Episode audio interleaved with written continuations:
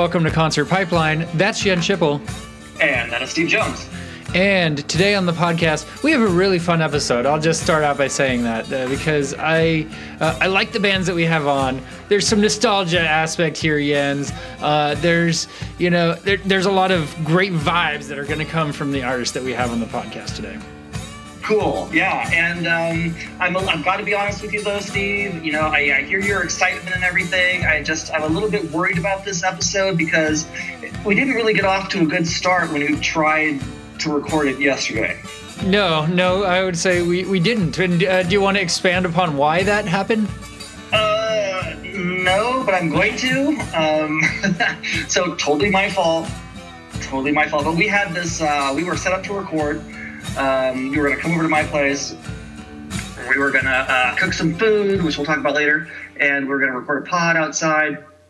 It started raining, but uh, you were you were on your way over here, right? I was. So yes. It was like an hour before. I'm trying to remember what the hell happened. You had left. It takes an hour yeah. for, for you to commute to my place and for me to commute to your place, right? Yes. So in that during that hour, I started feeling really queasy. Like, what is going on with me right now? And um, and uh, you were out. You had left already. And I think you were out getting beer or whatever. I did get just, beer. Yes, I did. You put, did get beer. I did. You did get beer, and I was just feeling sicker and sicker and sicker. I thought, what is going on? Like, I haven't eaten anything strange. You know, I don't have the flu or anything. Why am I feeling so sick? And within maybe 20 minutes, like shortly after I texted you, like Steve, I feel really sick. I think I need to go lie down or something. I felt like, oh my god, I think I'm gonna puke.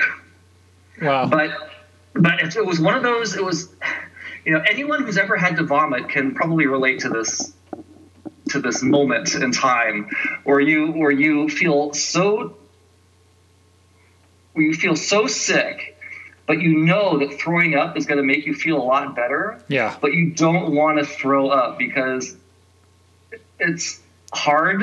It's it's it's, it's not hard, but it's what's the word I'm looking for? It's um it's really uncomfortable to induce vomiting in yourself, right? Like stick your finger down your throat or whatever you got to do to, to puke. And I and there's so many people out there, me included, who just avoid that experience and will just either suffer through the pain or we'll just run to the bathroom or wherever once the body decides to vomit, right? Not a joyous experience. Gotcha. Yes. Not a joyous experience. And some people are the other are the opposite. They'll be like, oh my god, I think I'm just going to puke and then I'll feel better. And they go and they they're, they're like professional purgers. There are those out there in the world. Yeah. Yeah, they do it like every day. It's like sure. and uh, but for me, I am the other I'm the other type of person. But I knew Steve's got to get here. I, I you know I I'm not gonna like ruin the day, but I just felt so bad. And then it was one of those times where all of a sudden my body body said, you know what? I don't know what you did to me, but I'm gonna like puke, and you have a second and a half to get someplace so that you can vomit, right? Yeah. Yeah. so I'm like running to the bathroom, and it was like, I was in there for a good five minutes, and then um, and then I did feel better, but it took me a good six or seven hours to recover from that. I mean, I felt like a truck had run over me. Oof. Completely yeah. random. Like I don't get it. I eat the same stuff that my wife ate, and she didn't get sick. Did you did you wish her getting sick just so you could explain it better? Or, you know? just so yeah. just so, so she made sense. more sympathetic. Yeah. Yeah. yeah. She uh, she was really understanding. She was great. She was like, "Oh my god, you want me to come home early and all this stuff?" And, you're like, "Yes, yes, come uh, take care of me." Uh-huh. I know. Puking is no fun. It's been a long time since I've had to do that. Yeah. Um, I don't know what the deal is, dude. But anyway, apologies. I felt really bad about it, uh, but I was able to recover, and um, luckily we had time. We did that. We did to record again. Yes, and and so from puke to telling to telling who we have on the podcast today.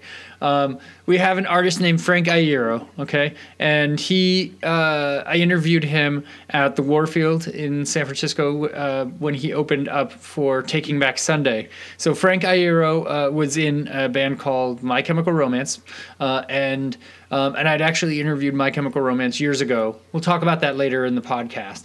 Uh, but uh, but they opened up for Taking Back Sunday, who's a band uh, I've interviewed a, a, handful of times. And, uh, and Taking Back Sunday was doing the 20th anniversary of their Tell All Your Friends uh, tour, the Tell All Your Friends album, that is uh, it was their debut album, and uh, it was the um, the entryway of me getting into not only them, but it paved the way for uh, a lot of my music tastes. And um, and I think it was the first concert that I went to with uh, my buddy Joe. Um, was Taking Back Sunday in the Used years ago, and so there's a lot of nostalgia there with that album um, because uh, that album was just pivotal to my youth, really, and uh, and they played it in its entirety. And then, wow. and then the second um, uh, half of the show, they were playing um, another album in its entirety, either their second album, uh, "Where You Want to Be," or their third album, "Louder Now." And they, uh, it was dis- uh, decided by the flip of a coin, and uh, which, uh, whichever side showed up was the album that they were were playing. the and the the the alternate album would be played the following night. They did two nights in in each city. Oh. So right now they're in That's Sacramento cool. uh, and uh-huh. d- doing a couple shows in Sacramento, and they're going to do the coin flip again uh, tonight um, at, at that show. So um, a lot of Take Back Sunday fans are, are fans of Where You Want to Be and not as much fans of Louder Now, but they did end up playing Louder Now. Uh, and they do that? They decide that by a flip of a coin? Yes and then on the spot, and then play the the whole album uh, from there. But but at both shows, they played "Tell All Your Friends," their their debut album, which which everybody loves. It's a great mm-hmm. album, so uh, so awesome, and uh, and so it was really cool to get to see that album live. Um, mm-hmm. Louder now, uh, not as not as amazing, mm-hmm. but and uh, well, that must have brought back a lot of memories for you. It did. It totally did. Yeah. And uh, and honestly, so I I made two trips to the city in one day. Uh, you know, once. Yeah, yeah. I went to I went to the venue twice. From wait from your house. Yes. Um, all the um, way to the city and back twice. Yeah. Well, I only drove the the first one, but I dropped off the kids at their mom's house and then uh, and then went because the interview was at two thirty in the afternoon, and I didn't want to stay in San Francisco for six hours, and uh, you know I don't like driving home late at night. You know myself. It's that's not any fun. So, um, uh-huh. uh, so Joe and his wife and uh, his wife's good friend uh, were all going to the show, and it was last minute that I ended up getting this interview set up. And so I mm-hmm. asked if I, you know, I could tag along. They were cool with it, and so I came back. We had some uh, stuff to do pr- to prepare for our fishing trip that we were planning on going on. Also.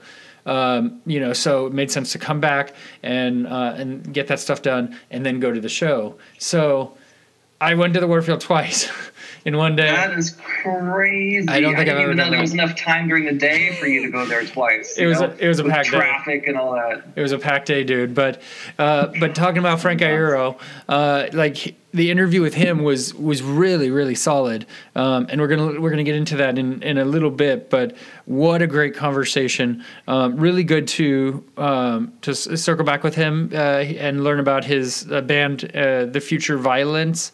Uh, excuse me, the Future Violents, and um, and kind of what he's been um, working on with his upcoming album that's coming out in, uh, at the end of May, also, and uh, and a lot of fun stuff around there. So so we'll get back to that. But you, in our last podcast a couple weeks ago, we've we've had a couple weeks off. You teased about um, a crabbing story after I shared my crabbing story.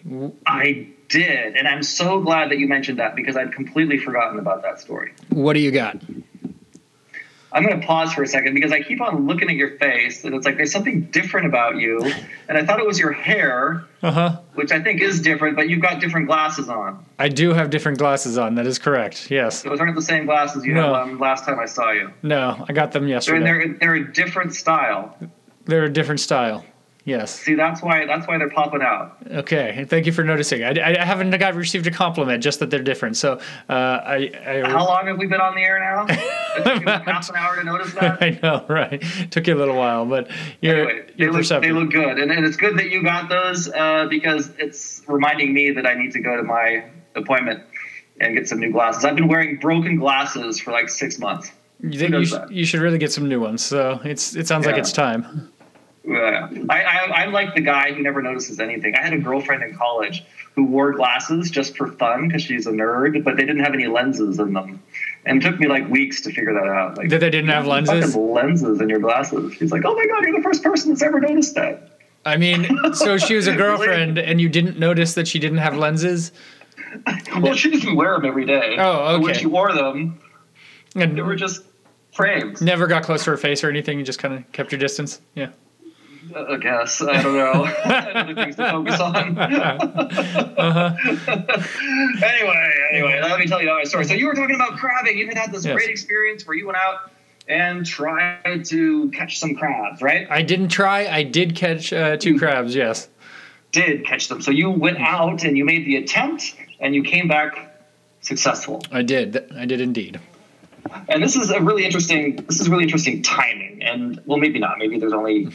A few weeks in crabbing season or something. But that story was particularly relevant uh, to me because we had some friends that uh, were coming over in the evening uh, to cook crab. Um, and the reason they were cooking crab is because that morning they had booked a tour or like a little, not a tour, but one of these like I don't know, Groupon things where it's like, yeah, I want to do this, you know, for 200 bucks or whatever. And then you do it for like four hours, one of these adventure things. Sure. And it was all about crabbing. So they went, um, these two guys, friends of ours, they went uh, to uh, Crissy Fields. Like there, there's that, Okay. there's that place right underneath the um, Golden Gate Bridge. Yeah. Yeah. Yeah, or like a bookstore and whatever, they're, whatever they've got over there Yeah. and you, you go crabbing off the pier, right? And um, and so they did this, and they were beginners, you know, uh, they've never done this before. Um, and they had a you know a guide there that told them what to do, and they there were lots of other people there crabbing. Um, they did see a few other people, you know, catch some catch some things. Um, you know, and they were excited, and it's like, yay, we're doing something new. This is fun. So then in the evening, right, they come over Yeah. and they have these four just beautiful crabs. And we're like, no way, those are beautiful. You guys caught these? Yeah. They're amazing. These are amazing. So they, so they, uh, you know, they, they were literally alive in the house. Mm-hmm. And then they, I don't know. I was working. I don't know exactly what happened. Boiled I them? Actually They- saw the live crabs in the house, but there were live crabs. I saw pictures. Okay. Somehow they, you know, They boiled them. died and bull got boiled and then Okay. ate them and they were mm-hmm. absolutely delicious and we couldn't believe their luck mm-hmm. you know it's like and i kept on asking questions about it like Yeah. these are amazing crabs how did you like what was your secret how did you catch these big crabs and then they started getting really weird about it Okay. Okay. the more specific we were getting the weirder they got about it it's like well you know well we had our fishing rod and crab thing And our crab then thing, they just yeah, started yeah. busting out laughing because they just couldn't keep the secret anymore Oh, so they didn't catch them. they didn't catch a single thing like almost everybody around them was Uh-huh. catching stuff Yeah. but for some reason they didn't catch any no they caught one little crab but it was They couldn't the wrong keep it. kind of crab Or- yeah, yeah. it was a uh, a rock crab or something. Yeah. Dungeness, or I don't know, one of those crabs you can't keep. Okay. And um, and uh, so what they had done, they were so they were like, oh my god, what are we gonna do? We've got these plans. We're supposed to make you know dinner for our friends, and we don't even have any crabs. What the fuck? Yeah. So they go to Chinatown. And they buy four crabs at the Chinatown store in San Francisco. oh my gosh, really? drive to our place and make up this big story about how they caught these crabs. And and they were gonna keep to it too. They're they're, They were gonna, yeah, they weren't gonna say a damn thing. they're fucking liars. They were not gonna say a damn thing until like the next day. Yeah. And uh, and uh, and they then they showed us the photos of of um, you know this little hole in the wall. Um, uh, this little hole in the wall, you know, place in Chinatown where they sell fresh seafood, which was probably caught in the bay earlier that day, or maybe where you guys were in, Bodega Bay. Bodega Bay. Yeah. I don't know where they get their Yeah. I don't know where they get their crabs. But anyway, so they were taking they took pictures of the tanks and the crabs and the receipt and everything, and it was Uh-huh. hilarious. They were showing it to us. Oh But. I mean, they had they had us fooled. I've never been crabbing before. I didn't know. Yeah. I mean, I, I was impressed. I thought, well, that's really, really lucky that you guys got these beautiful four Yeah. crabs. I thought that was kind of weird, beginner's luck. But hey, I've had beginner's luck. Everybody's had beginner's luck. Sure. You know, it happens to you once, and then it never happens to you again, and then you give up. Yeah, it's like like my like my duck hunting season. I got you. Yeah. Like your duck hunting season. I know.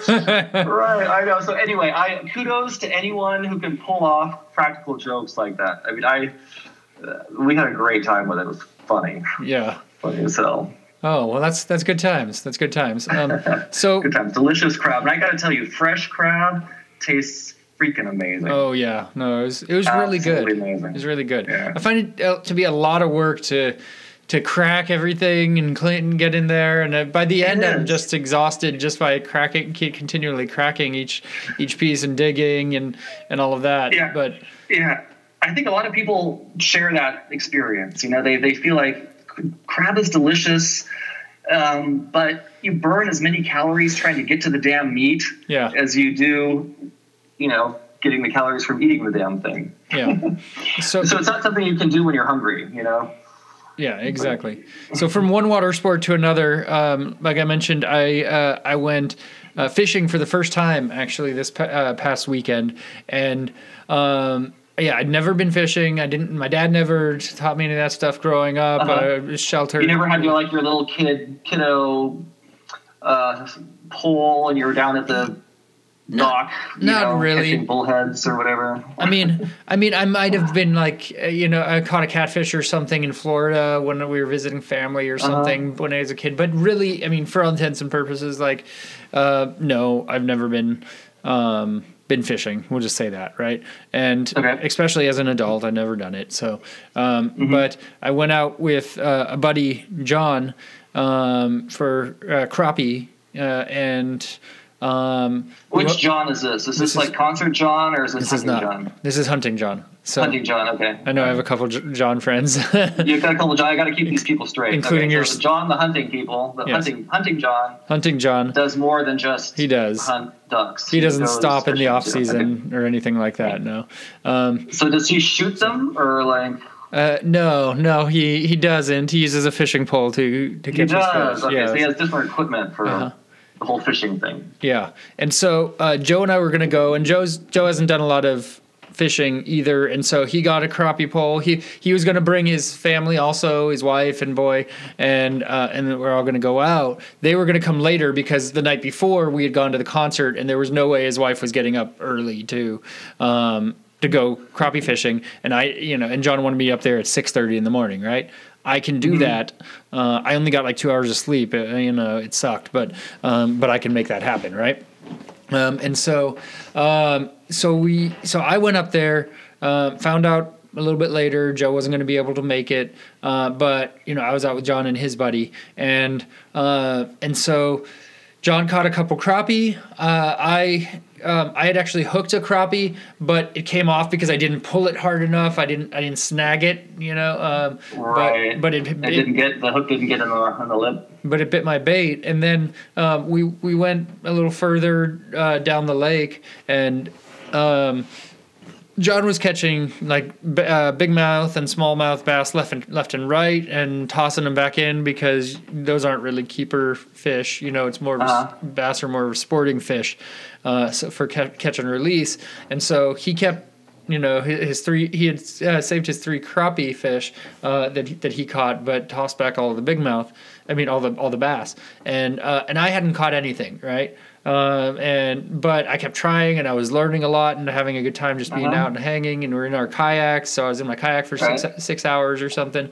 And I told him when I needed to go, uh, and and he said, okay give me 15 20 and i'll get you on a fish right and so he gave me his uh, uh, fishing rod and um, and then you know and told me exactly what to do uh, and, and within 15 minutes i caught a, a big mouth bass which i showed, showed you a picture of it's i mean it's about four inches tall it was nothing to, to write home about Uh, right. but but it was my first fish so That's cool. so it was a lot of fun and um, So while you guys were fishing, you said you're in the kayak. yes Um, you probably know more about fishing than I do at this point, but all, the only fishing I've done has been as a kid, like off a dock. Like I cast the line and then I reel it in, cast the line and reel it in. yeah So when you um, when you guys are fishing, does the is somebody? I mean, is the, does the kayak have to be moving in Uh, order to catch the fish, or you just hang out and throw your line in and gently reel it in, or just let it Not necessarily. I mean, there's different strategy though. I mean, so we tried to aim, you know, uh, along the shore, you know, along the bank of the um, of the lake um, and in shaded areas and that sort of thing. Um, Is this Berryessa or where yeah, you guys go? up, up at Berryessa, and so, um, so we we aim for that. But but when but when uh, I caught mine, you know, uh, we I just um, I put out the um, the line and I let myself drift right and left the line out longer than I had before, and I let myself drift and the line follow, and uh, and then you know and then that's when I caught my my fish. So there's different Wow. strategies to you know to it, but uh, but the amount of line you put out, how you cast. Um, I did get pretty good at casting the the line um, and pretty accurate overall um, with casting, so so that was good. Cool. Um, so uh, yeah, nice. Yeah. So you gonna do it again? yeah, yeah, I might do it in a couple weeks. Actually, we have a tentative date uh, planned for uh, for going out again. So That sounds like fun. let you know how it goes. Yeah, that's cool. I remember, you know, I remember fishing. There's that there's that moment of time where you feel you feel there's a nibble, right? Like there's something at the end of the line, and you've got to know exactly when to jerk the line to get the hook in the you know to get the hook in the lip. Yeah, yeah, exactly. And, and and I think I was a bit traumatized as a kid because I wasn't perfect at that right away, and the, Mm-hmm. the, the fish had swallowed the thing. I had a I had a couple experiences where I had fish, you know, at least partially swallow the um The hook, the yeah, hook. yeah. So when I do the yanking thing, the, the thing is stuck in its throat, and then you can't really get it out very easily, if at all. Yeah, And I just I'm like, oh my god, I just fucked up this fish, and I gotta throw it back, and I was gonna choke and die. yeah, yeah. That's no good. That's no good. Um, feel bad. But hey, I didn't know those dude. What can you do? Well, good What can you do exactly?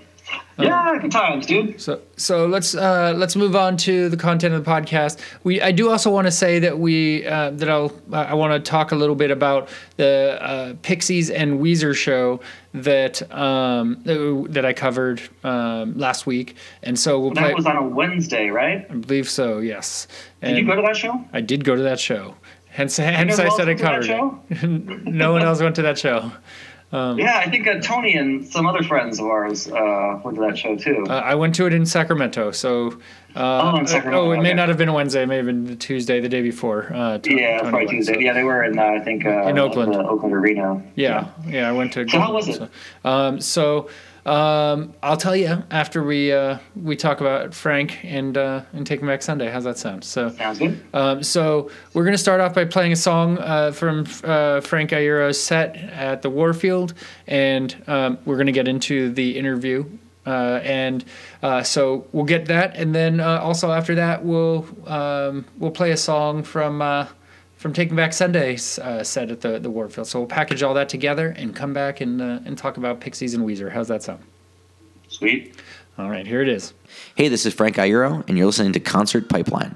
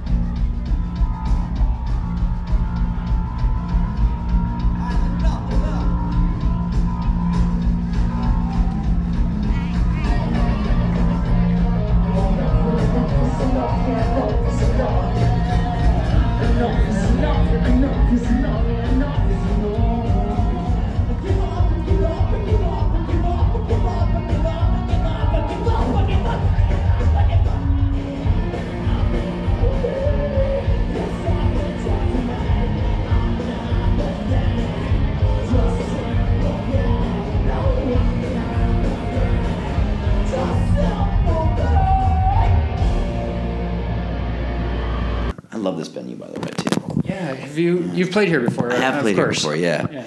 yeah. It's been a while, but I, I, I have played here, yeah. Back in the uh, My Chemical Romance days. Yeah, so I guess like, geez, maybe 2010, maybe was the last time. So maybe like nine years ago. Yeah. I like that. You know, I like venues that have been around for so long. You know, like you, you walk in and it's still the same. It's like ah, nice. I know, get Carly and I were talking too. about it. You know, here it's like you know, a lot's changed, but the, the pea smell outside that sticks around. You know? yeah, yeah, yeah, yeah.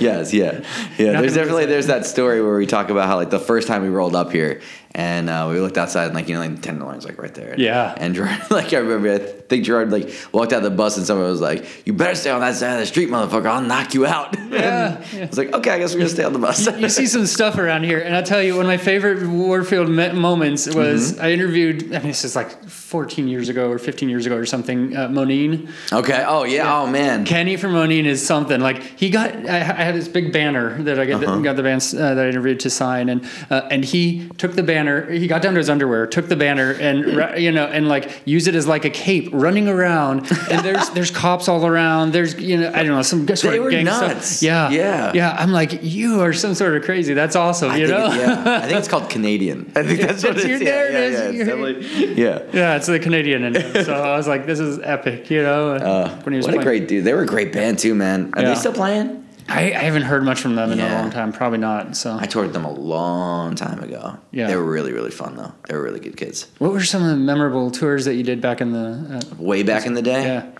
Uh, well, definitely there was a Moneen tour. I think that might have been around the same time too with uh, Originally in Full Effect. We opened, everybody opened for them, and I think Midtown was on that tour as well. Um, let's see. Uh, for one of the first tours we ever did was uh, was with a band uh, called uh, Northstar. Okay, it sounds familiar. Yeah, and then uh, after that we did a couple of tours with Hopesfall. Okay. early early on um, on Underoath Yeah. Without they were like the biggest band at the time that we had toured with you know they they like, they had a tour manager and and they like you know they knew that like if you called ahead you could get like chips and salsa and stuff we're like what Yeah. you can get like food yeah I mean They had the end, yeah. yeah dude, so like they they taught us a lot about touring uh, early on um toured with with Piebald and, and the Ghost uh, from Chicago I loved that band Yeah. Oh man, the Ghost were they were unreal. Yeah. So you spent a lot of time on the road. Obviously. Oh my God, Obviously, yeah, that's yeah. you know. I've been on the yeah. Yeah. It's funny. This past year, like before this tour, uh, I took some time off. You know, I'd been in, we me and my my brother in law and my my manager were in this like horrible car accident thing, Yeah. and uh, and we toured a little bit after that, but it, like our bodies were just fucked up and it, mentally too. It was like it was rough. So we wanted to take some time, and uh, I was like, you know what? I have never taken any time off. I'm gonna do that. I'm like, I'm, gonna, You're I'm a work- actually workaholic. yeah, bit. I guess so. Like, you know, ever since like I, I, my, I started my first band at 11. Like, I started touring at like 17, Yeah. and I never stopped. So I was like, you know, what, I'm gonna take some time off. I never, I don't know what that's like. Might as well try it. And and I did. Like, I, I was off the road for about a year and like a month or a year and two months, and that's like longest I've ever gone without like playing a show. Yeah. it's crazy. Yeah. So what was that like? Like, I mean, it's just to be able. Were you able to relax and let yourself just, to, you know, be with your family? And, yes yeah. and no. Yeah. You know, like there's you have those moments of like, oh shit, am I ever gonna do this again? Like, can do I know how to do this again? Kind of thing. Yeah. You know, and and and we had end up uh, like I, I had some time. I started to write and I put this band together and and so we had like writing sessions and stuff like that. And I knew that we were going to get back on the road, so we started to we booked this tour. We started to book things, and uh, I knew that like there was a, a, a start date looming. You know what I mean? Yeah. So uh, that was like nerve wracking. Like even though I was off, I was like, I know at some point I'm gonna do this again. Like that's scary because I don't know if I know how anymore. Like it was like a weird. You get nervous going back on stage and I everything. did, yeah. Yeah. And um, but it, what's funny is there's like uh, there tends to be this tradition where um, we'll play like a small secret show unannounced, and then uh, the first tour back is with Taking Back Sunday. Yeah. It's, that's how Yeah. it always goes. It's really strange. Like the first Nothing in between. Yeah. Another, yeah, yeah, yeah. So like uh, the first incarnation of this thing, the Frank Iero the celebration, like the first tour was with Take Back Sunday. We did like a one off, a small one off in New York City, and then we did a tour with Take Back Sunday. Uh, we did, um, we took some time out, like we had that accident. our first show back, uh, we played a small show in, in Jersey City, and then we went on tour with Take Back Sunday. And then this one, we did a small uh, unannounced show in, in New York City, and now we're here. We are on, on tour with Taking Back Sunday. It's crazy. And so Taking Back Sunday is like family to you. Oh my God, yeah, they're the they're the best. Yeah. They are the best. I You've, them. you've toured with them before. I mean, you guys go way back. So They're probably the band I've toured with the most. yeah. And so Yeah. so tell me how you know how's your approach with this tour with Taking Back Sunday as opposed to you know uh, the past and kind of your relationship with Adam and the crew and that sort Ah of thing. man, they're just it's you know you, you always pick up where you left off. Yeah. you know and. And they're just such a fantastic band. I mean, you you know it's going to be a great show. You know it's going to there's not going to be like drama or fights or like and you know anything in the crowd going on like that. Like it's they're all they're accepting uh, of of different t- styles of music and uh, you know it, it just it feels like it feels like family. Yeah. And, and to do a new project, a new band every time, like that's a nerve wracking thing to like have to get up on stage after you haven't been up there for a while. And uh, it's just it's so nice to like to be worried and then come into a venue and see them and be like, oh, all right, cool, this is gonna be okay. You know. Yeah. And you mentioned so you mentioned the accident a couple of times, and so Mm-hmm. for those that aren't familiar with the accident that you had, Yeah. tell us a little bit about the accident, and, and more so. I'm kind of interested because you've you've talked about that before, but Right. more so interested in kind of how you got past that and what was going through your your head, you know, to, in the, in the moments afterwards, you know, when you have Right. kind of a near death experience like that. It's yeah, it's strange, man. All right, so about uh, two and a half years ago, uh, we were uh, we were on tour in, in Australia. We we flew into Sydney, and um, and we were supposed to be playing uh, in, Sydney that night. It was like the last show tour or something like that. And um, we had a few press things we had to do. We we drove down to uh, the Twitter offices. We were going to do like a live like uh, acoustic set and we got out of our, our van. We started to unpack uh, the the van that we had there, and a city bus just crashed into us, and uh, I ended up underneath uh, in the wheel well, and my brother-in-law and my manager got like pinned and crushed in between the, the van and, and the bus, and uh, you know we had we had to be rushed to the hospital, and we were there in, in Sydney in the hospital for uh, two and a half weeks or something like that, um, and it's still an ongoing process, um, but it's it's crazy like you know when you when you have that experience when you you have this this you know near death experience right? Yeah. um it's it's a life altering event. Like it feels like you know it, it changes your DNA a, a bit Sure. you know and you're definitely not the same person anymore.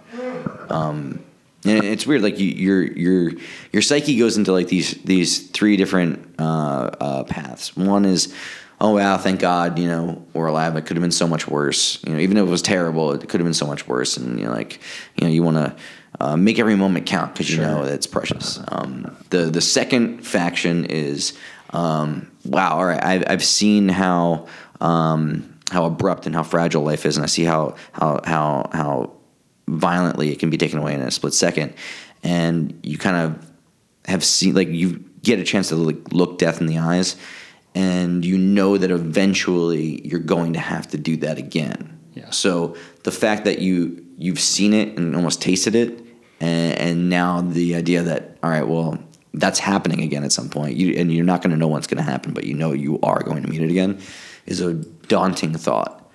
Um, the third which is really really the hardest one to get through is uh, is the the idea that you don't know if you've actually made it out. And Yeah. and you wonder if like where you are now is just this like manufactured state you know uh, uh, maybe this is the afterlife kind of thing is is you just you know your your psyche goes on and pretends like you're you're still here and the reality that you're experiencing is actually just you know a figment of your imagination so uh, that one is the hardest because no one can can tell you if you're you know if this is real or not.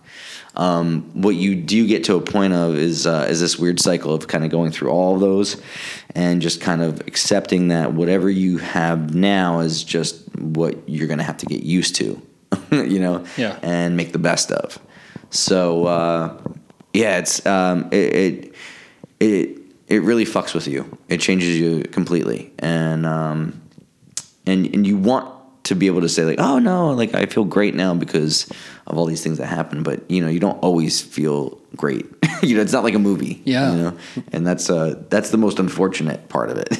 you know, you're constantly reminded too of the physical because you still feel the effects of it, and uh, and you look in the mirror and you can see like how your face has aged like ten years just in that one moment. You know, it's kind of crazy. Would you say you've gotten past most of it? Like you're you've moved on? Or is there is there some like lingering PTSD stuff? Or Yeah, there's definitely you know there's there's definitely that residual. Um, I, it's one of those things where I don't know if you ever fully get past it or or get over it. Yeah. I think you just kind of deal, you know, and and of course it's not. Um, you know, an ideal situation, but you're going to have to deal with it. Otherwise, you know, what's the uh, what's the uh, alternative? You know, yeah. Um, but you know there's there's good things about about life that you get to still enjoy and, and whether it's reality or not it's you know it's it's real to you Sure. And was there any of that experience that kind of made its way into your music? oh my god yeah, Yeah.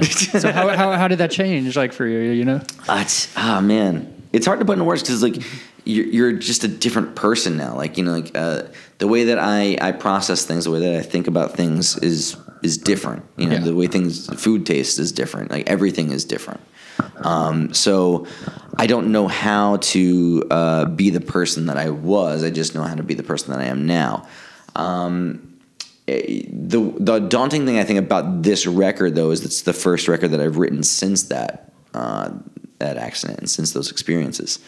So um, I had this huge elephant in the room when writing, and I was like, oh man, like I don't know if I'm gonna be able to address this because everything I I was able to to write or say like it didn't feel like it encompassed all the feelings that I had. You know, it didn't feel like I was like this. This event is so huge and just so monumentous. Like, Yeah. I'm just writing this little song. Like, how's that? You know, it doesn't do it justice. And and so I scrapped a bunch, and it became this writer's block that I was having. And um, and I think really what helped me get through it was uh, the fact that there's these musicians that I really wanted to work with for a very, very long time. Uh, one being Tucker Rule, who who plays drums in Thursday, and I met him in like, you know, maybe 1999, 2000.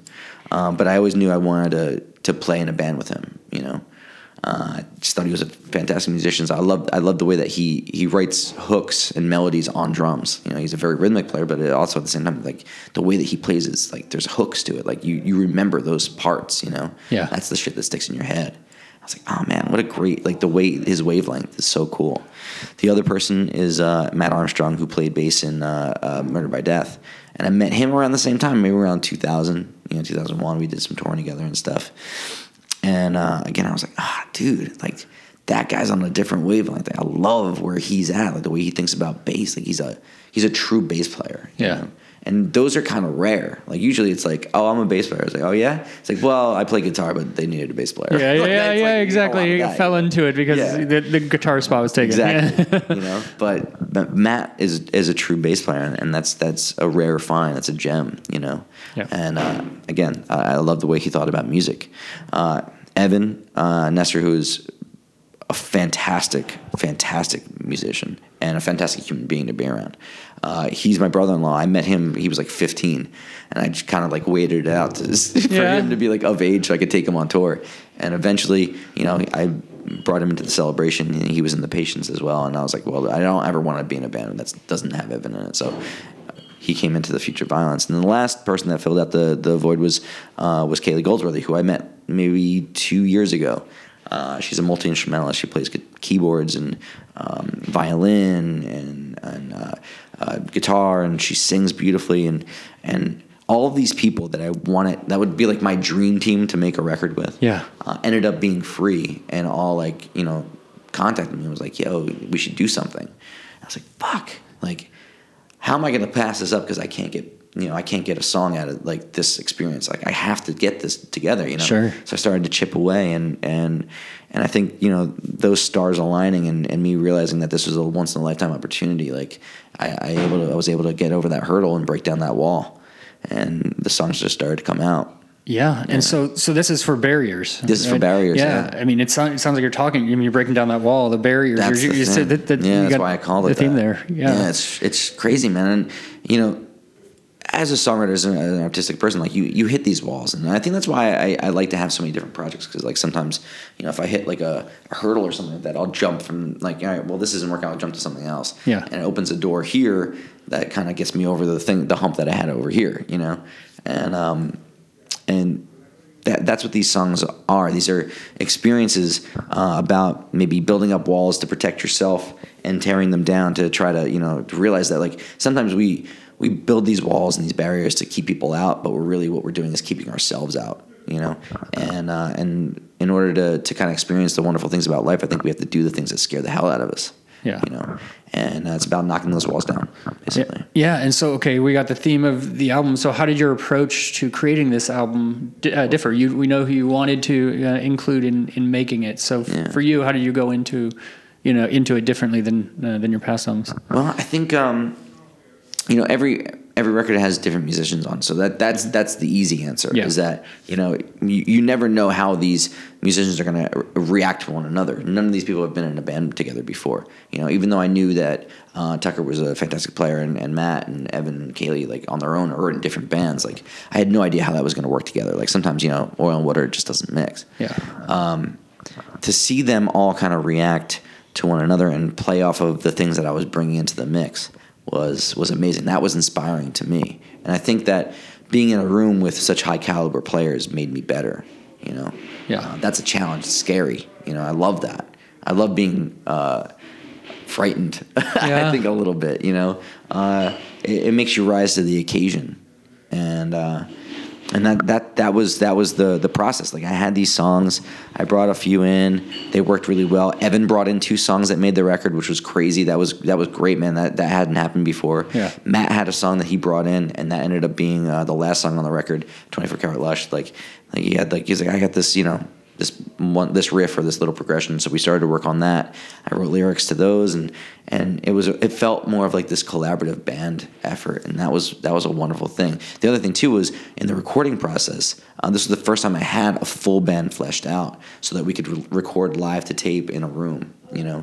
And we did 17 songs in 15 working days, recorded and mixed, uh, which is uh, like breakneck. That's a lot, yeah. That's a lot, know.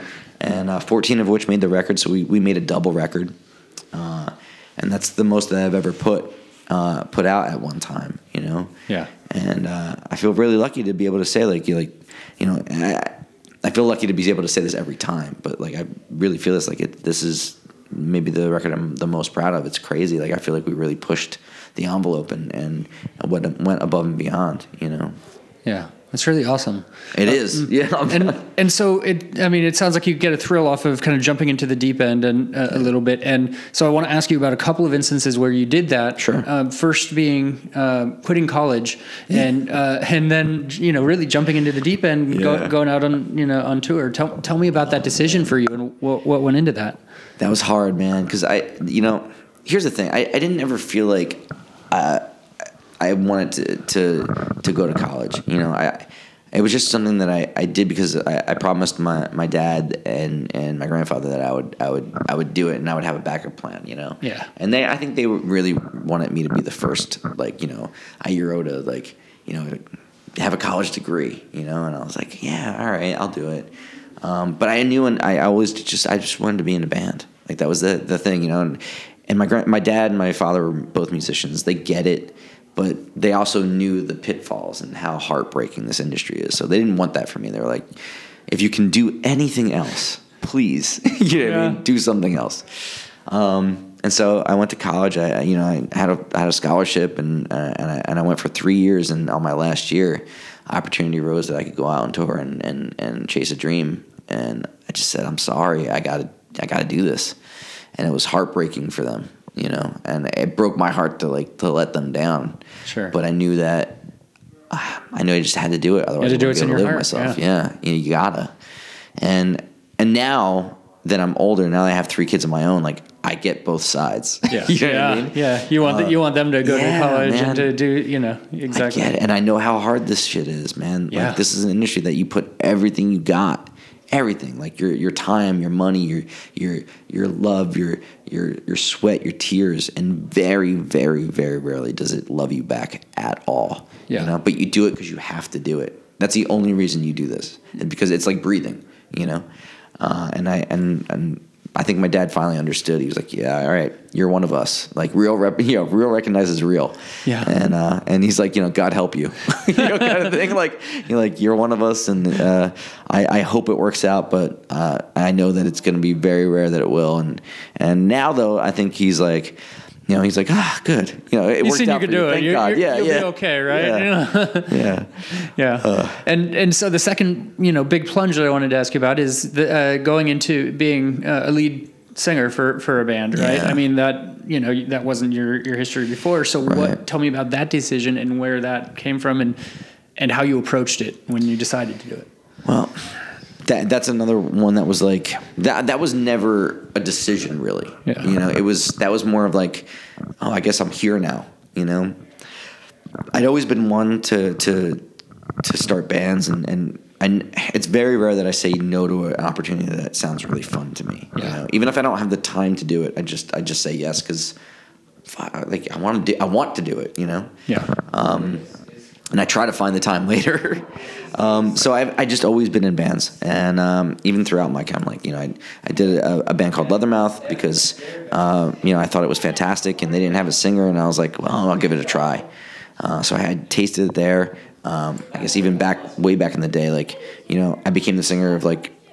You know, Pencey Prep and stuff like that because no one else wanted to do it, and I was like, well, "We're not going to not have a band. G- gotta have a lead singer, Yeah, right? We're going to So- do it, so I'll do it." Yeah. And uh, and I never wanted to be that like a front man of anything. Yeah. You know, I, I very much love being at the side of the stage, playing guitar and, and that, you know, uh, you know, having collaborative effort and writing songs, but not being like the guy saying like, "Hey, how's everybody doing tonight?" Like, Sure, yeah. That's not my thing, you know.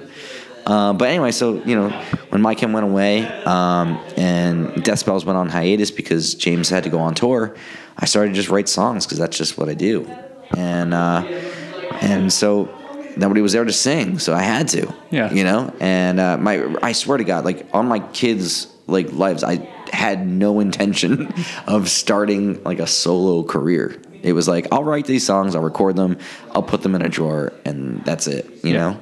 Um, but I ended up playing it for you know a couple of friends that asked me what I'd been up to, and they they asked if they could play it for somebody else, and all of a sudden, like you know, people offered me a record deal, and I went to my wife, and I was like, I don't know what to do here. She's like, Well, you gotta try, right? Take the deal. Yeah. Give it a whirl, Yeah. and if you don't hate it, then stop.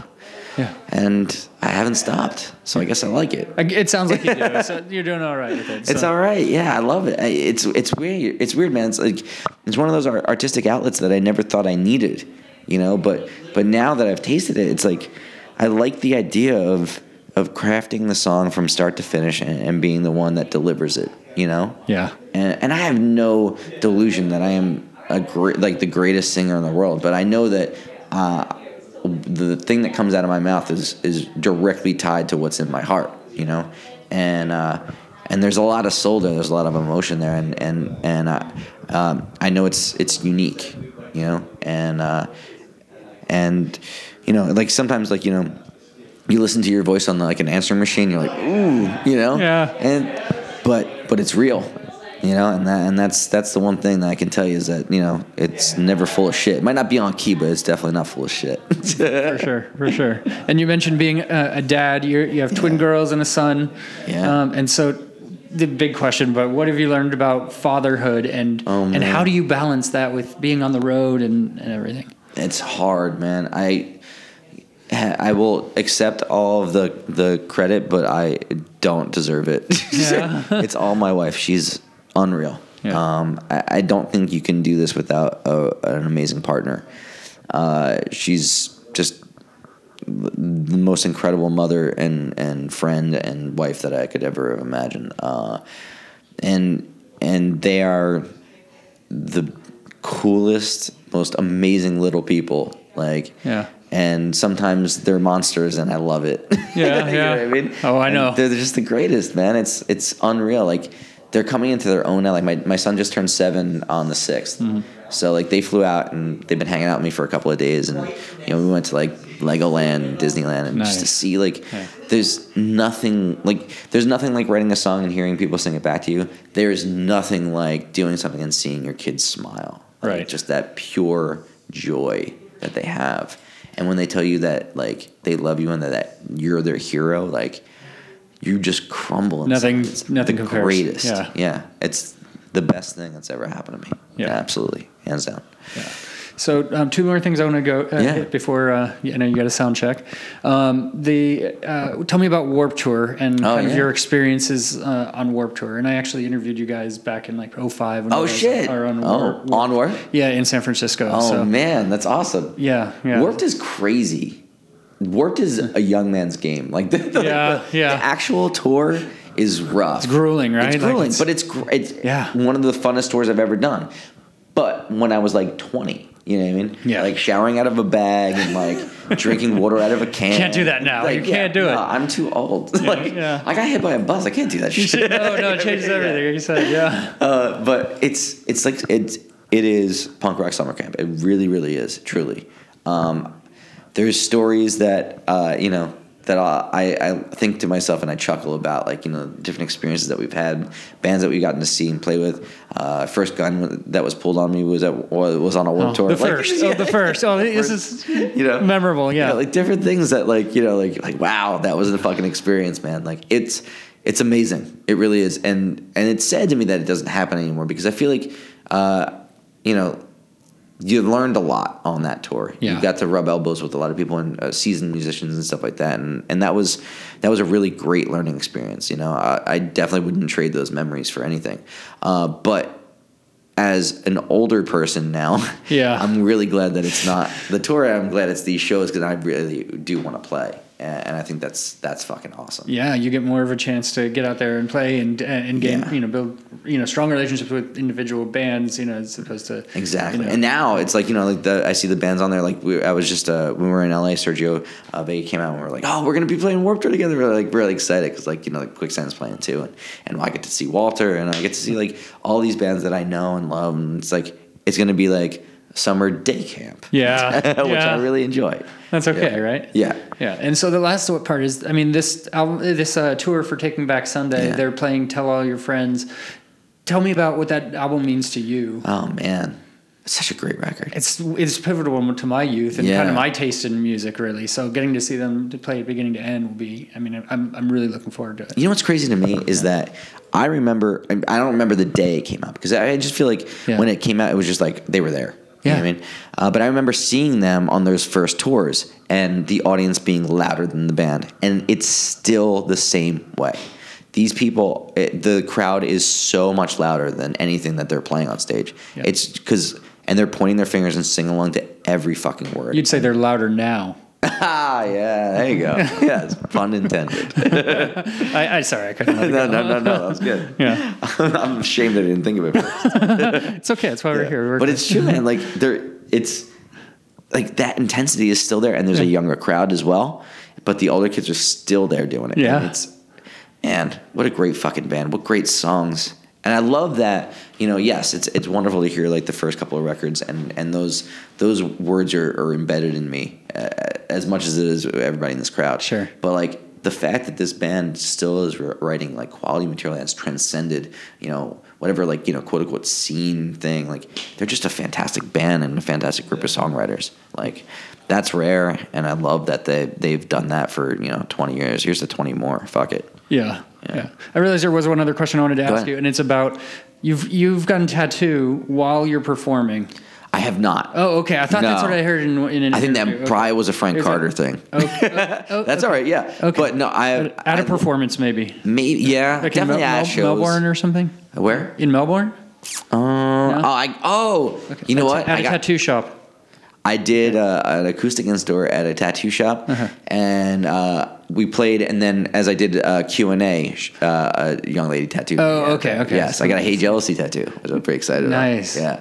Uh, I really do like. One of my favorite things to do is get tattooed and then play a show. Yeah. It's weird. Like um, something about that, like these endorphins kick in, Mm-hmm. and like you know, like that normal like butterfly thing doesn't happen, and you just feel like you can do anything. You feel like you're like invincible. It's really strange. Yeah. But unfortunately, I don't have a lot of room anymore. You're running out of space, Yeah, think, like yeah. I have very inopportune like areas uh, to to get tattooed, so I have to be more discerning about getting stuff. Yeah. Uh, but there's still a few places that I, I want to get tattooed. It's different artists I want to get tattooed by.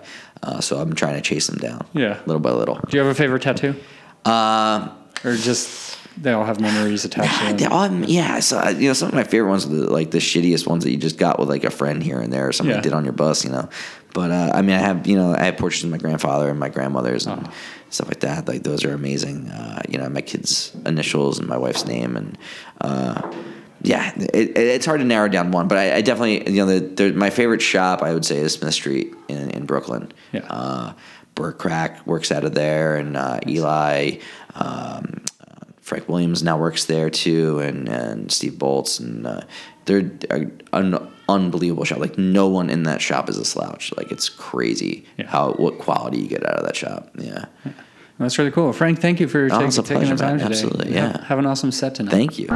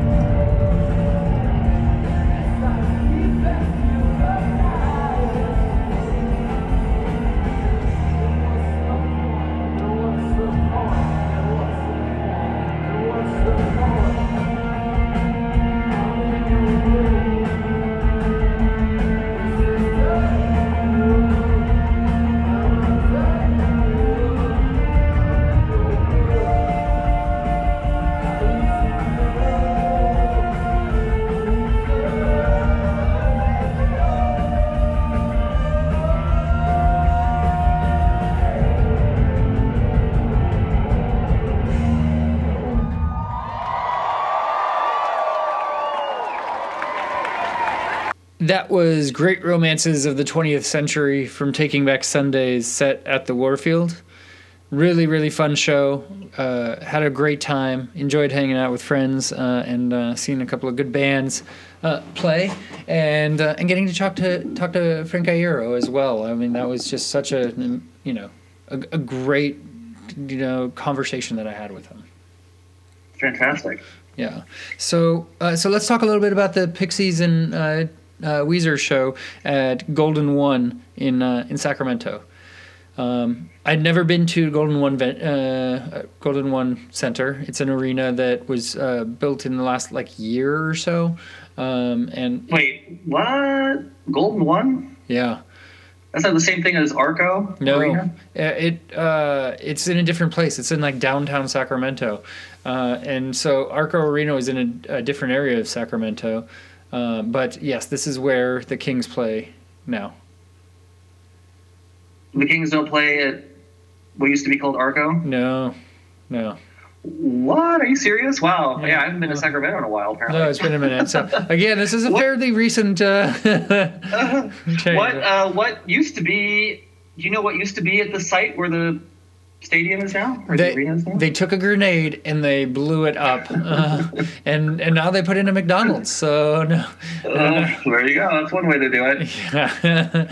no, I have no idea what they did with that. But but this is this is a different part of town than uh than Ar- Arco, former Arco, and I mean they change the name so often, right? Power Balance Arena, whatever they change it to. Mhm. Yeah, yeah. I don't even remember what the name. No. it's But it's. Golden One uh, Arena now, and um, and so this is my first time seeing a show there, and uh, I was pretty impressed by uh, the venue and the ease of getting you know parked and getting in.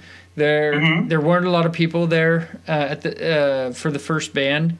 Uh, and but then by the time the Pixies took the stage, um, it was it was pretty full. So Mhm. um, Do you remember who the first band was? the first band was uh, uh, I don't remember offhand. Which is probably why there weren't a lot of people there. yeah, yeah, no. Basement. It was a ba- it was a band called Basement.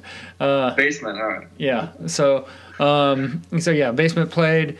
They were they were okay, and then the Pixies came on, and I'd seen the Pixies once before, uh, probably 13 years ago or so, down in San Diego. Um, I went down to visit uh, my buddy Joe. Talked about him several times on the podcast already, and uh, um, because he was living down there, and we covered a uh, music festival called Street Scene, and this was like Pixies had just reunited at this point, and uh, and were playing Street Scene. A bunch of other pla bands like White Stripes and Black Eyed Peas and Flogging Molly played. And we interviewed them. them I at that, remember uh, Street Scene. That used to be a big, big deal in San Diego every year. Yeah, yeah, and it was. I've never been. Is that? Do they still do that? I don't know. I haven't been back to San Diego since, so so.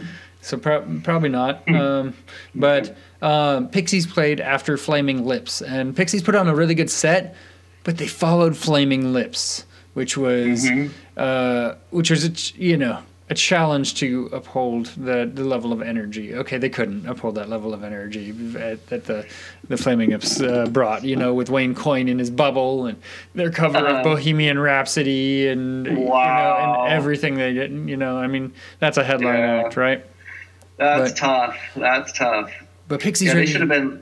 They should have come up last, I guess, huh? Yeah, but Pixies really have their following also. I mean, and uh, and their fans, and so they they opened with uh, you know, with their song Cactus.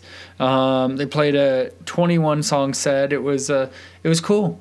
Um, really. Um, you know, I mean, I enjoyed seeing them. I'm not a huge Pixies fan, but it was uh, it was good to get to uh, see them live again. Mhm. Um, and so we should play a song from uh, Pixie Set. Uh, and uh, so the song that we're going to play is um, Where Is My Mind? Here it is. Love it.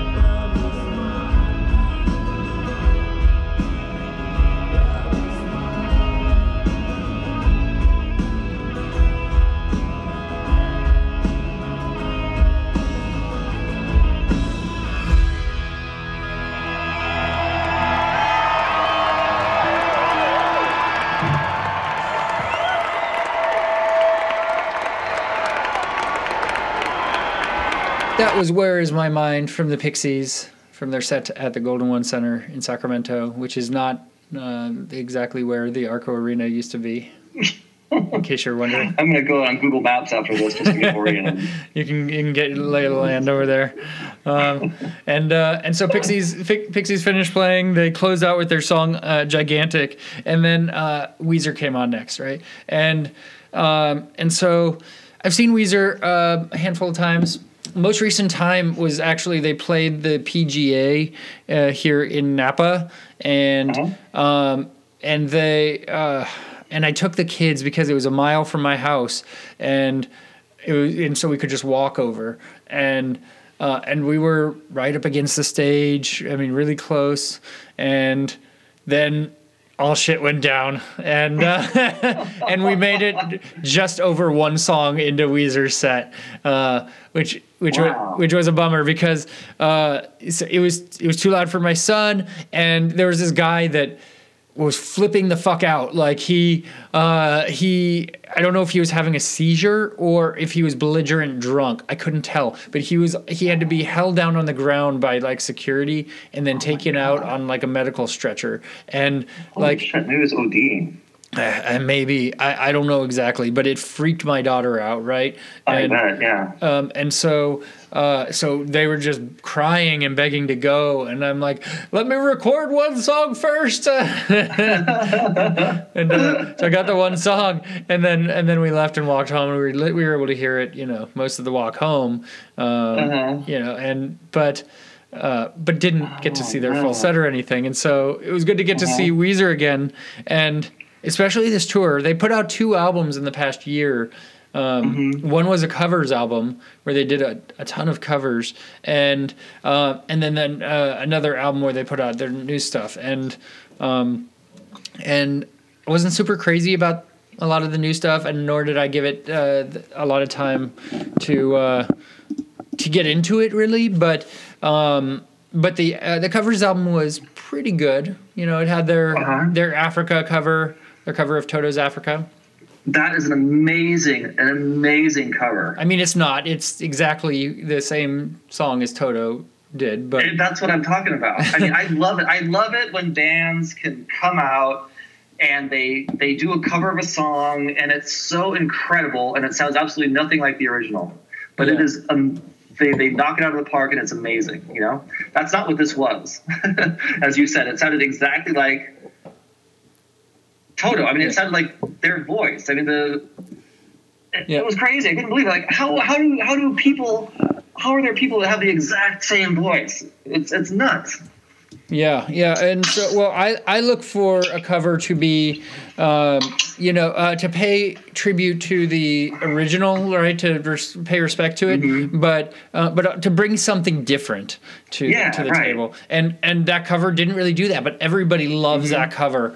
Um, Except my girlfriend Tracy, and uh, and we'll get back to that later because there's more to that story, which uh, which uh, will segue well into uh, the uh, the next guest that we're gonna have on the podcast next uh, next week. So um, so more to come on that because Good. More, more to come on that. And let me let me just tell you, you need to you need to thank me because last night I was going to have you listen to another incredible cover. Okay This cover really brought it on. I mean, it sounded nothing like the original. The lyrics were the same. It sounded nothing like the original. And it, it, it was it was Black Hole Sun, uh huh song that you like. Okay. I'm assuming by yeah from an artist that you absolutely love, sure yeah and uh, and so who who did the cover Norah Soundgarden Jones. when Norah Jones covered Soundgarden Black Hole. Yeah. okay um, And it was the it's, it was the worst fucking cover ever. Oh, it was it's like, bad, huh? Why did you even bother? This is horrible. oh okay the yeah horror had, I mean, the, the, the first 15, 20 seconds had so much potential, but then it just freaking flopped. yeah uh, not fun okay It, so was, it was painful to listen to. So I spared, I spared you well, well thank you for sparing the me entire thing. Uh, so there you go. Anyway, continue. yeah. So we'll get back to Africa end of the show. Uh, but uh, but they you know they did other, a bunch of other covers. Also, uh, Rivers Cuomo, lead singer of Weezer, he came out on this little pirate ship into the cr- that that went around the crowd, and we went halfway through to the back of the venue in the pirate ship and playing uh, "Paranoid" by Black Sabbath, um, and.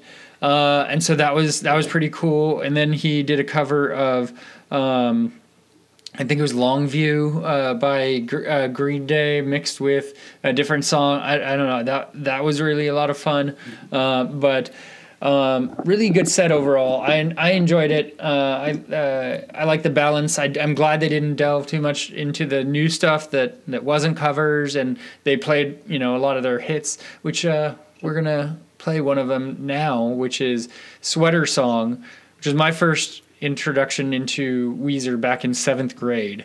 Um, I remember, you know, some kids I was I went to school with like singing that song, and I wasn't cool enough to like We- Weezer or anything back then. Uh, but uh, uh, but Undone Sweater Song was uh, my first uh, experience with Weezer, and so uh, so we're going to uh, we're gonna play their version of that from uh, from Golden One. Here it is. Let's hear it.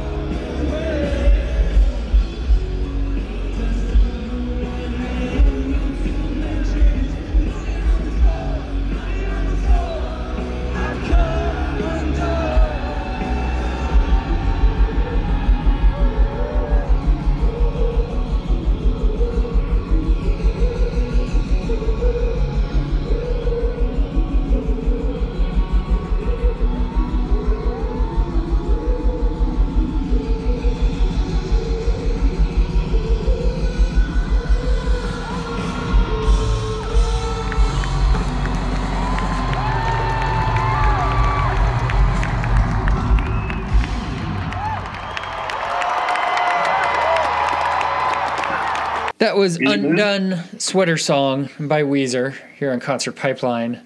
And Jens, we've gotten to the last segment here on Concert Pipeline. What is it? Oh, last segment already? I feel like we just got started. We didn't. It was like three hours ago we started, but uh, Ah, dude. Okay, yeah. Music news. you you really need to bring more energy. I'm not going to allow that. Music news. Music news.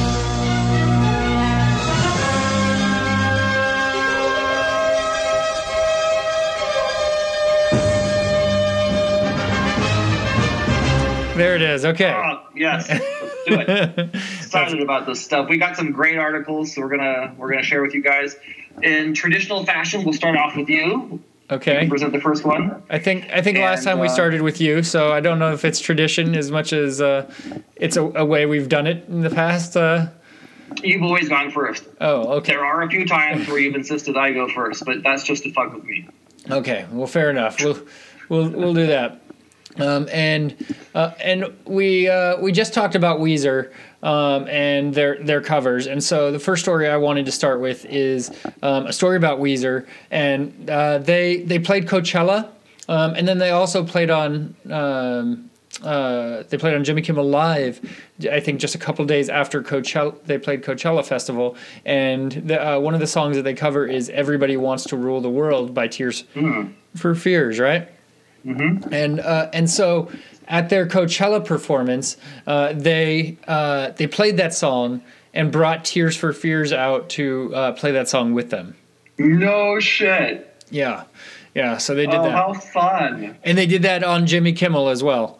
Um, Oh so my god, how awesome is that? and if that weren't enough, they do a cover of "No Scrubs" uh, by TLC. And, Uh-huh. um, and during their Coachella set, uh, they featured a special performance, a special appearance from TLC's Chili. Um, Uh, yeah, who uh, helped the band perform that uh, that song. So, uh, that, that that is amazing. I have not been to enough concerts where special guests appear like that. I know, I know. That that's only happened once in my life, and it was uh, mind blowing and fucking awesome. But I, you know, you keep on hearing about it happening. You know, it, in tours all over the world. You know, I was like, oh, why can't I be at more concerts like this? But that's uh, yeah. We don't get as much of it in the in the Bay Area. I'm sure they get do a lot of it down south in LA and everything where everybody's located. But um, exactly. I mean, Yeah. I've seen uh, Santana show up at a couple of shows as a, you know surprise guest sort of thing and play with like Dave Matthews. Um, oh, that's but nice. but uh, yeah, I know we don't we definitely don't get enough of it up here. Um, Yeah, I was down in, uh, I think it was the Rose Bowl, uh, and um, it was U2, and uh, the opening band was, um, uh, oh my god, I think we talked about this on a Forgot. I think we even talked about this. Yeah, the opening band was um, Good Will story. I Am. What the fuck? What? Uh, will.i.am and Fergie. What the hell is? oh, Black Eyed? Peas. Black Yeah. Eyed. Oh my god, thank you, Black Eyed Peas. So they're they're jamming it. They they're sounding fucking awesome, and then Slash walks on stage. Oh yeah, yeah. yeah, go. it's like oh my god, that is so killer. I know. And he just they they rock out "Sweet Child of Mine," and it's amazing. Oh. But Fergie got the fucking lyrics wrong. Oh, oh, that's that's ridiculous. Come on. it Uh, was totally ridiculous, but the guitar work was amazing. yeah. Well, well, that's that's cool. So so, uh, so that's what Weezer did. Um, you know, and they do these covers on their uh, Teal album. You can check that out if you want to check out their covers. So. Um, that is that's my first story. What do you got, Jens? Ah, well, I got some more Coachella news. You do okay. Hit me. Yeah, all right. So um, Ariana Grande. Let's talk about her. Okay. Uh, so she brought the first weekend of the Coachella to a close, and she made sure to bring along some esteemed company. Do you have any ideas? Oh, she had some. esteemed company might be? She had some special guests also, huh? She did. Yeah, this is a podcast of special guests apparently in our music news segment. Okay. Um, Who did she bring? So she brought on NSYNC minus Justin Timberlake. Minus the one that everybody cares about. I know. Uh-huh. I had to say that right away. Justin Timberlake was not there, but the rest of NSYNC was there. Okay, because they all weren't busy, right? So. Yeah, I guess. Yeah, exactly. They had nothing to do. Justin was busy, you know. yes, he is making famous. money, and uh, yeah. Yeah, everyone else is at home playing video games. I don't know what they're doing. But so the singer, you know, was on stage. The rest of NSYNC comes up. Um, and uh, it was, uh, you know, nice to be, uh, nice to be uh, quite surprised there. Wow. Okay. Uh, I wonder if they did any of their boy dance moves or what they what they brought to the table with uh, her. I mean, I don't know any of her stuff. I don't really know any of their stuff other than what my sister used to listen to. Right. Eh, right? yeah, it's like, okay, who do I know that used to listen to this music? I, I can't, I seriously can't think of a single song. Uh, so she was playing break up with your girlfriend. I'm bored. Uh huh. And then um, they uh, they showed up right after that. Oh, okay. They they just stood on stage while she performed. I don't know. I think they just kind of showed up. They were just like, "Hello, we're here." Uh, so let's see. Ariana says, "I've been rehearsing my whole motherfucking life for this moment." uh, Wow, before the band appeared. that's that's pretty exciting. Um, yeah, So- so, they, they they joined her and then they launched straight into an impressive rendition of their hit single "Tearing Up My Heart." okay. Yes. Uh, it looks like they. Oh God. Gr- Oh my god, I thought that was a drill.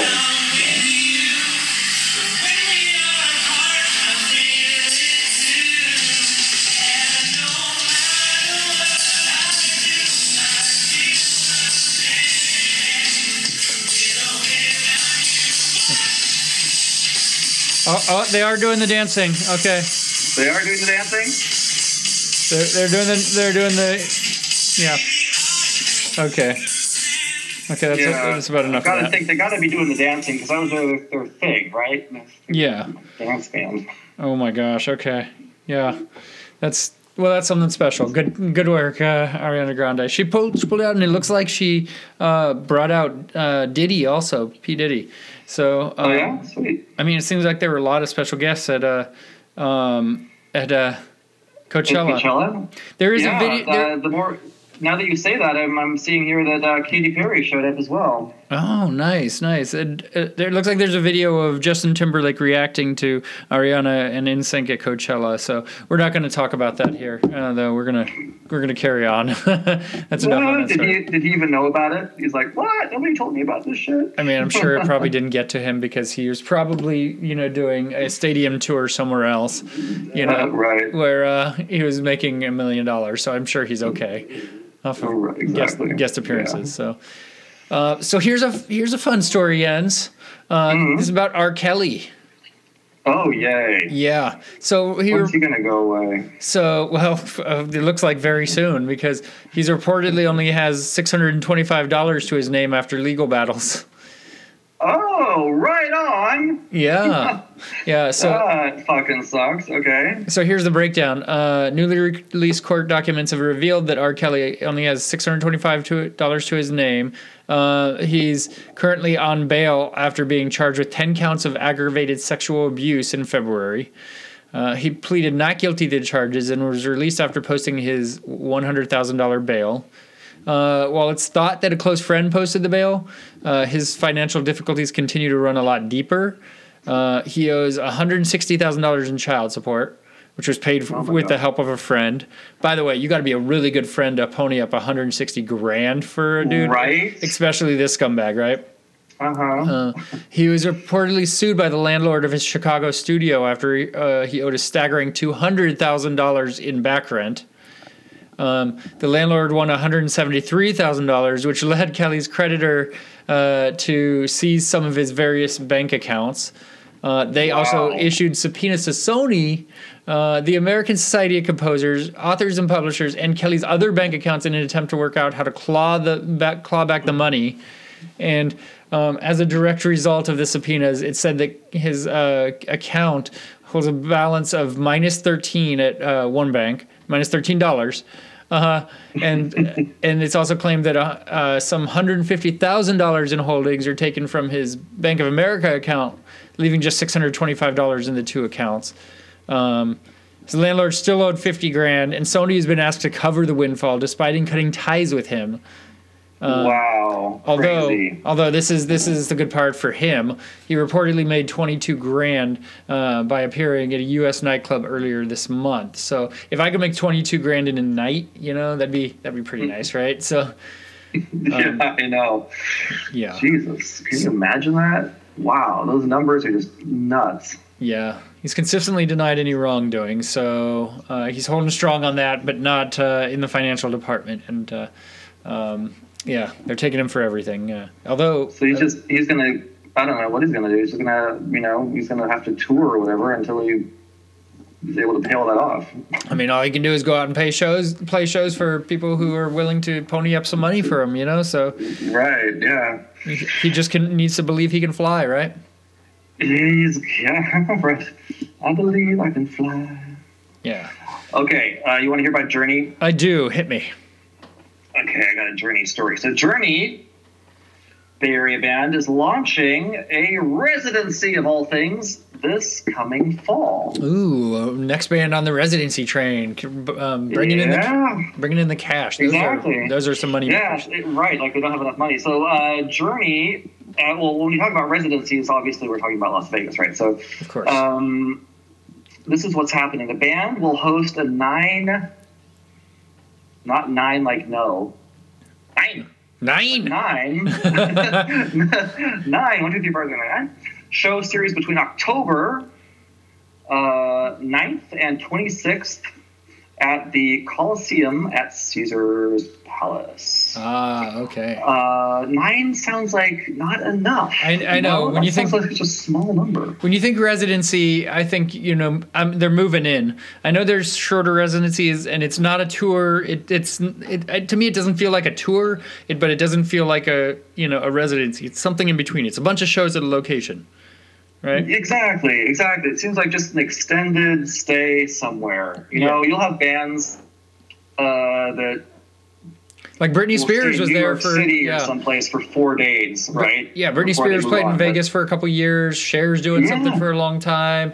I mean, they're they're artists that, that you know that definitely have a lot longer contracts uh, in in one location and and just live there and keep playing shows for tourists that come and visit. But Right, right, exactly. And um, I don't know. I wouldn't call this a residency. I think you're correct in, in, in saying that this is more of a, you know, like they're moving in, just trying it out. yeah, well, they'll be Anyway, maybe nine is fine. I mean, after half of a Journey concert, I'd be bored anyway. So So it's it's somewhere between a uh, a tour and a residency. Maybe it's a journey.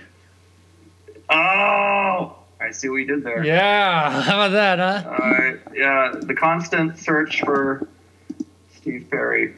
Right. Okay, uh, so the concerts will mark their first live shows of the year, following an extensive 2018 trek with Def Leppard that played to more than 1 million fans of the continent Yes, one of them being me. on So- the continent. Yes, one of them being you, while earning a total box office revenue of, whoa, almost 100 million. So 97.1 million. That is some money, dude. Like, the, uh, we talked about it before uh, when I covered that Yeah. show, but oof. I mean, or, or when we hit it in the music news, we've gotten those totals. Like, it's just like Right. mind-boggling, like just how much money they're bringing in, dis, you know, despite they don't not having Steve Perry and not having a ton of hits. People love Journey, like, but they I are don't know not. why. Why? They're not a I like- hitmaker machine. You know, they're not for Foreigner has a million songs, right? Right. And uh, and, and you feel like Journey does too, but no, they've got like three songs that are awesome. Yeah. And the rest of them, forget. Yeah, yeah, so it's crazy, but uh, but good for them. Hey, they're able to make something something work, right? So, Right. Uh, yeah, well, I'm to skip that. All right, my next story. Uh, anyway, yeah, you're up. My next story ends Smashing Pumpkins. Um, okay, so this is this is a story I sent you a couple weeks ago. I mean, it just and I was like, this has music news written all over it. I was really excited to see this this story. It's about Yeah. uh, Billy Corgan. He was reunited with his lost love guitar that was stolen 27 years ago. 27 years ago. Yeah. Yes. And uh, so uh, after Smashing Pumpkins issued their fuzzy, trippy debut, Gish, a, th- a thief stole Billy Corgan's favorite guitar. They had just finished a de- uh, gig at Detroit's St. Andrews Hall in June of 1992. Uh, I was nine uh, when a friend who was uh, acting as a roadie told him somebody just walked out the back door with your guitar, and uh, and he was like, "How is that even possible? Where's security?" You know, uh, and he filed a police report, offered a ten thousand dollar no questions asked reward for its return. Nothing, and so for the past twenty seven years, he's heard rumors of the guitar resurfacing. Uh, you, he started to believe it. Uh, you've heard so many times, but it's uh, like the lost treasure of Blackbeard or something. He said, right? Oh. And so, um, so just the other week, his fortunes changed, and a, f- a friend of his contacted him with a picture of the guitar that looks like the stolen instrument. He was still, you know, uh, unsure whether it was uh, actually it because he'd been tricked before, and this is a long time ago, right? Uh, and so, um, and so he he wrote back and he uh, said it's a resurrection. And so so here's what happened with the guitar, right? Um, he let's see here. He know, knew it was his guitar because it had certain distinguishing marks beyond the psychedelic paint job he'd given it. Uh, he recognized the place where a previous owner had carved the initials KM into it, and he remembered the placement of some cigarette burns on the headstock that he always thought were unsightly. And those are things he'd never talked about in the press, so it would have been impossible for someone to copy uh, copy him. And so, where was the guitar, Jens? You ask.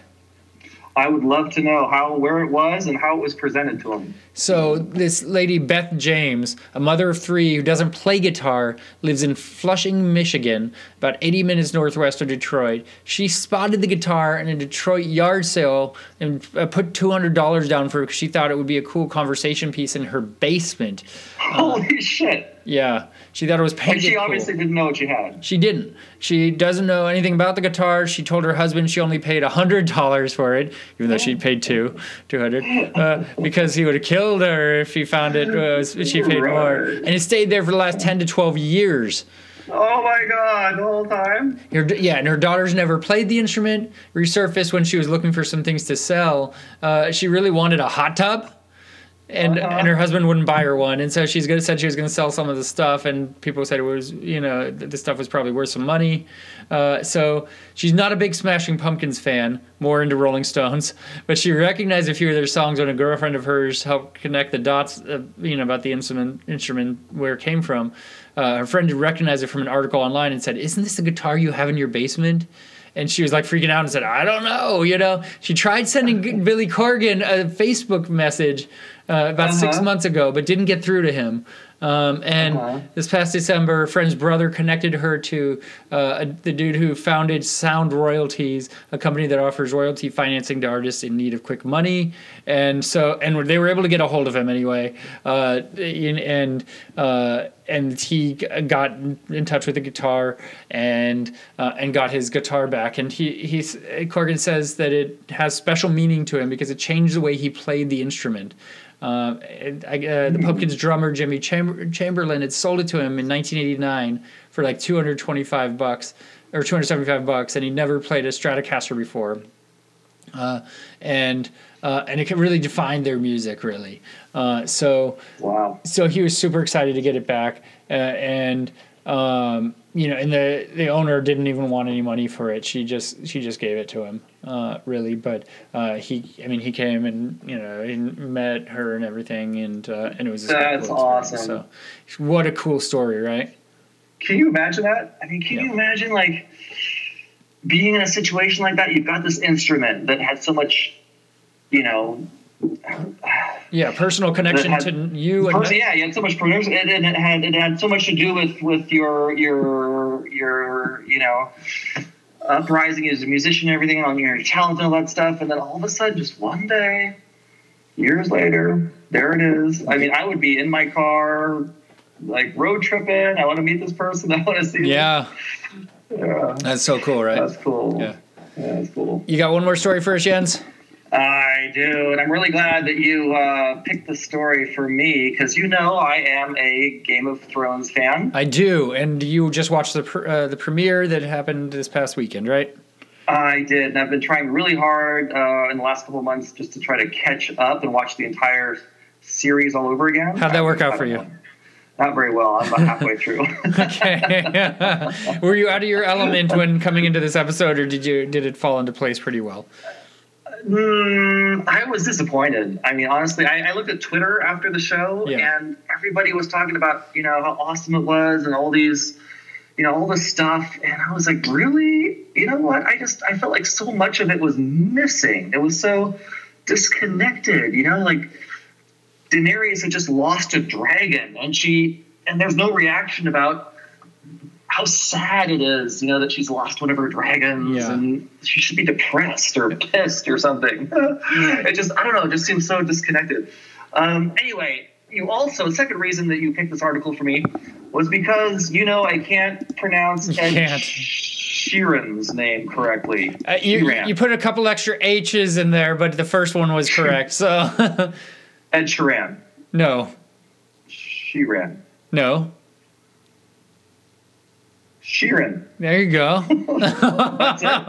Sheeran. Ed Sheeran. there you go. You getting it? You getting it? Seriously, that sounds so boring. Uh, like okay.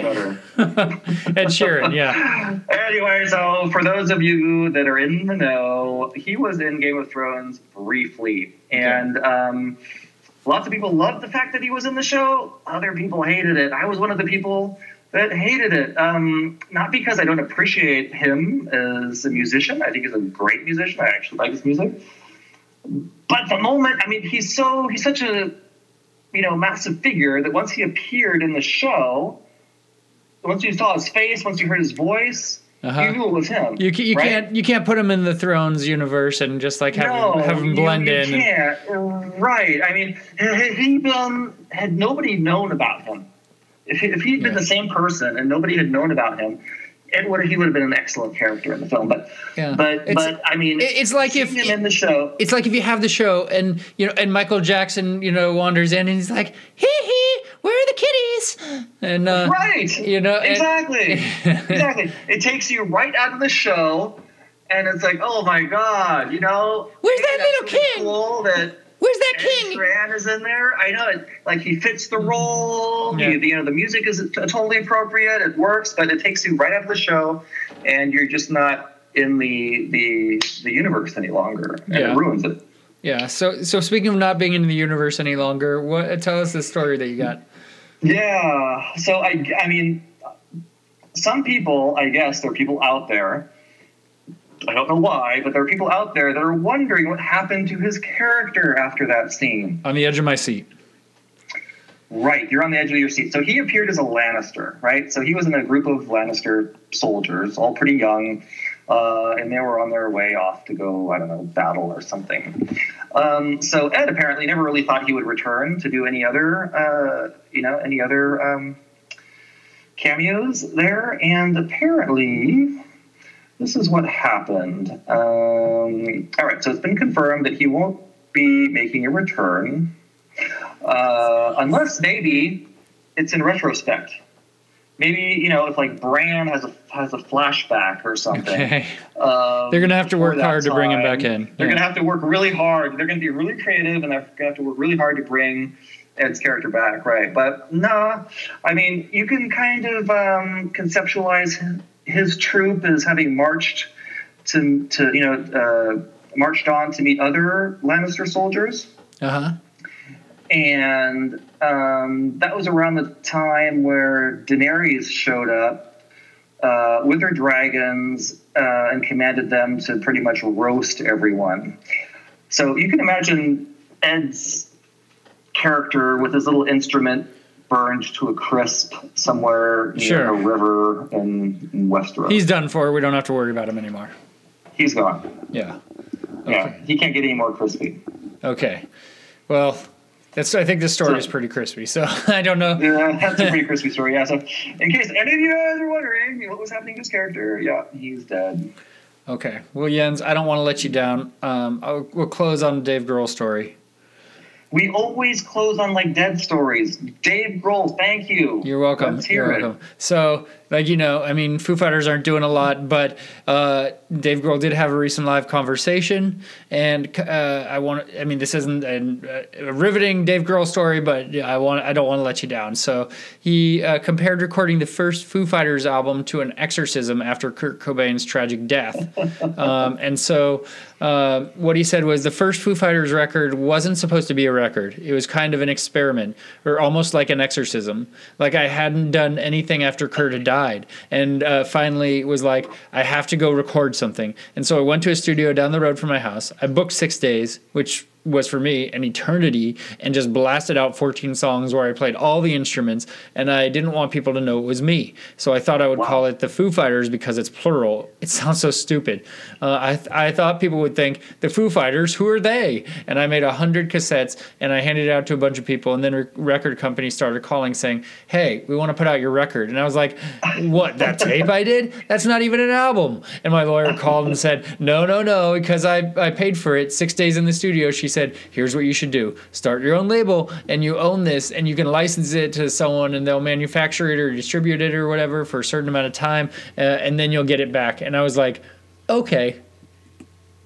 Okay, what? I think you're gonna have to tell that story to me over again. In fact, I think I might have to listen to this podcast over again just so I can make sense of what you just said. Uh, we'll just play it again. Exactly what I just said. no. Uh, yeah. So, so pretty much, Okay. y- yeah. He uh, he wasn't even planning on planning on Foo Fighters being a thing, is what he's saying. He just did it because he needed he needed to get it out. He needed, you know, the Nirvana wasn't there, and so he needed to do his own thing and just kind of create something, and didn't plan on releasing it at all or anything. And then it became the first Foo Fighters record. So, um, Wow, look at that. so good for him. That's really cool. yes. So that is So our he doesn't. So are you saying that he wasn't really? It wasn't his objective to start a new band. No. he just went out and did this. not at first, and then uh, his label uh, started. I mean, his uh, his people started talking to him and telling him to start his own label and you know and distribute it. And so then uh, that's kind of how the Foo Fighters started. cool. So um, pretty exciting stuff.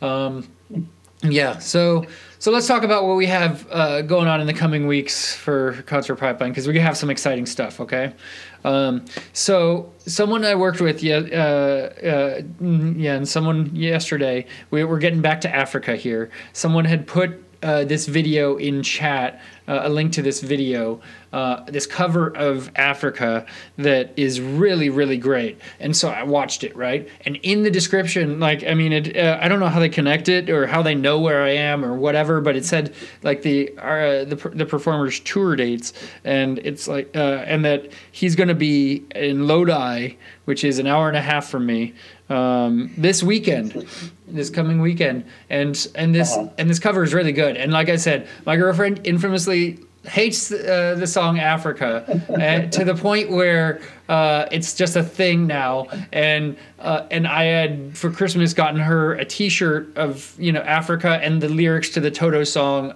in on the T-shirt in uh, in the country of Africa, right?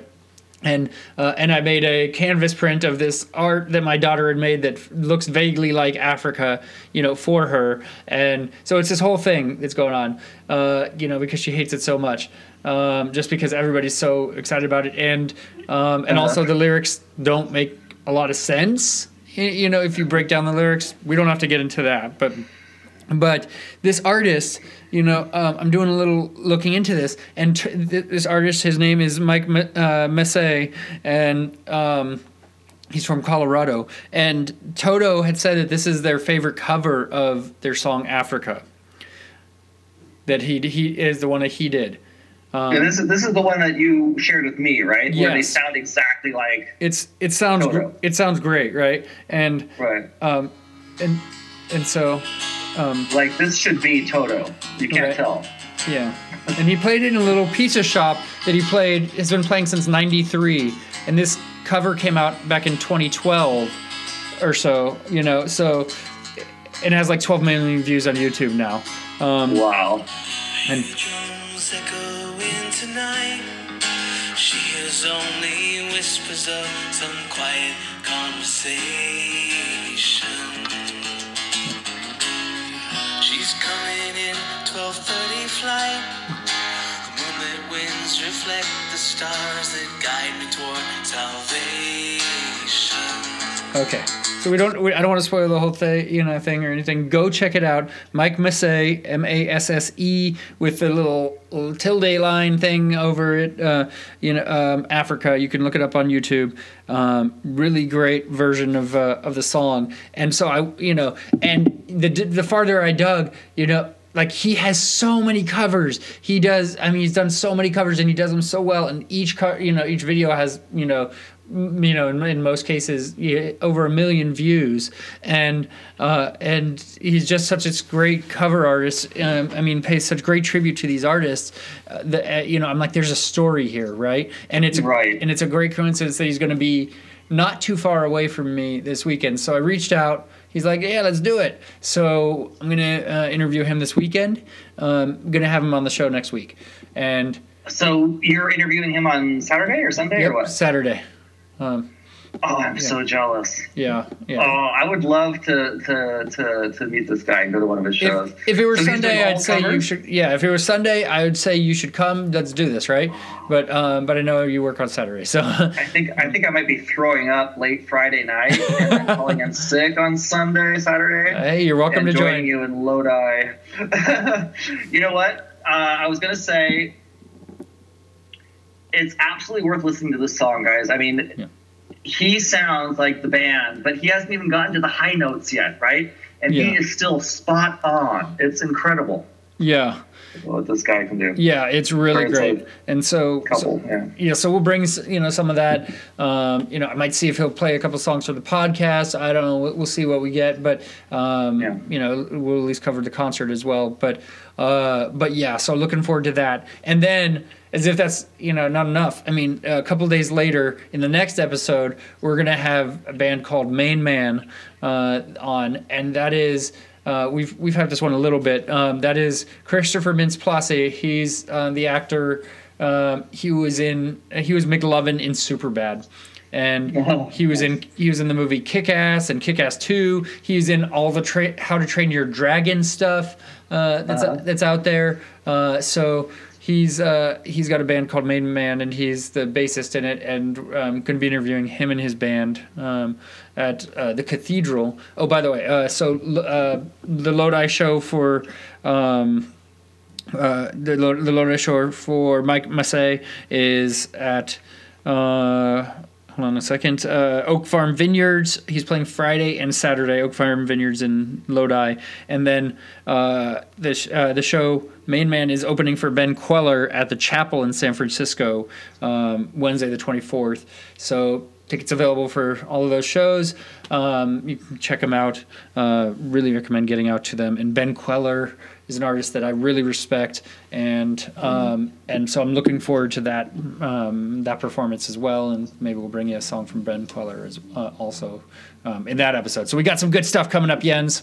That's exciting, man. Can't wait for it. Epic episode today, really long one, but uh, but good content. So thanks again to uh, Frank Iero for being on the podcast, and to the Pixies for letting us cover their show with Weezer. Uh, Taking Back Sunday, congrats on your 20th anniversary of Tell All Your Friends. Really great content. Well, uh, so for all of us here at Concert Pipeline, that's Jen Schippel. Uh, that is Steve Jones. We will catch you next time.